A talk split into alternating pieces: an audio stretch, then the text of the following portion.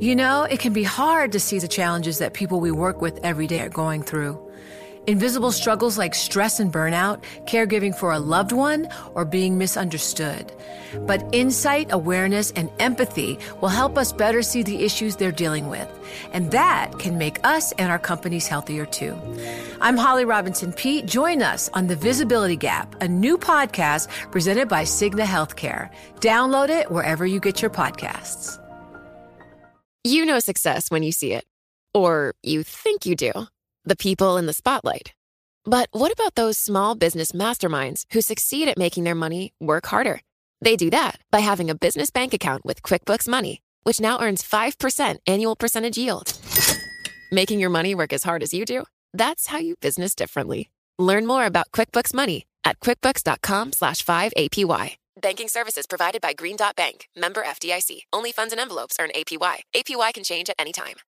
Well, now it's time for our daily Bloomberg Law Brief, exploring legal issues in the news. And today, Bloomberg Law host June Grasso and Greg Stohr discuss a Supreme Court decision to pass a voting district case back down to the lower court that originally ruled on the case, ordering it to consider whether Virginia's Republican lawmakers unconstitutionally drew state legislative districts along racial lines. They speak with Nate Persily, a professor at Stanford University Law School.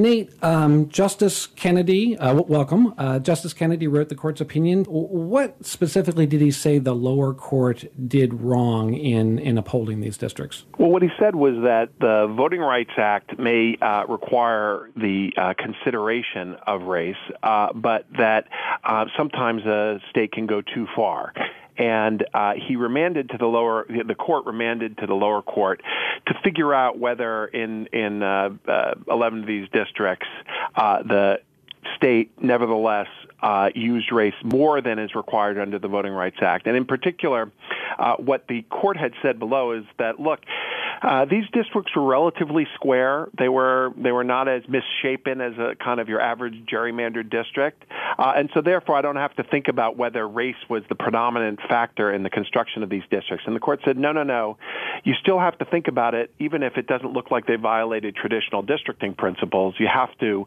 ask the question whether the reason that they were drawn was to create majority minority districts. Nate, is this ruling a victory for Democrats who formed a group, the National Democratic Redistricting Committee, to tackle their disadvantage in gerrymandered districts? I mean, it is a victory, but it's not a complete victory. I think that they, you know, would have liked the Supreme Court to really decide the issue instead of remanding to the lower courts. And so this case will come right back up to them uh, uh, once, and they will have nine justices at that point, and maybe there will be a different outcome. I think right now this is in some ways a kind of placeholder decision, which is giving the district court time to focus on the question as to the role of, that race played in the construction of these districts. And uh, the court really didn't wrestle with what is one of the thorniest issues here, which is sort of the collision between provisions of the Voting Rights Act that require the use of race and uh, the provisions of the Constitution that say sometimes you could use race too much in the construction of a district. That's Nate Persily, a professor at Stanford University Law School, speaking with Bloomberg Law host June Grasso and Greg Stohr. You can listen to Bloomberg Law weekdays at 1 p.m. Wall Street time here on Bloomberg Radio. And the Bloomberg Law Brief is brought to you by American Arbitration Association. Business disputes are inevitable. Resolve faster with the American Arbitration Association, the global leader in alternative dispute resolution for over 90 years. More at adr.org. And that's this morning's Bloomberg Law Brief. You can find more legal news at BloombergLaw.com and BloombergBNA.com. Attorneys will find exceptional legal research and business development tools there as well. Visit BloombergLaw.com and BloombergBNA.com for more information. You know, it can be hard to see the challenges that people we work with every day are going through. Invisible struggles like stress and burnout, caregiving for a loved one, or being misunderstood. But insight, awareness, and empathy will help us better see the issues they're dealing with. And that can make us and our companies healthier too. I'm Holly Robinson Peete. Join us on The Visibility Gap, a new podcast presented by Cigna Healthcare. Download it wherever you get your podcasts.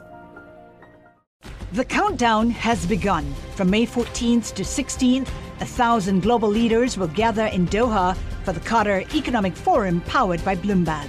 Join heads of state, influential ministers and leading CEOs to make new connections, gain unique insights, and uncover valuable opportunities in one of the world's most rapidly rising regions. Request your invite for this exclusive event at QatarEconomicForum.com.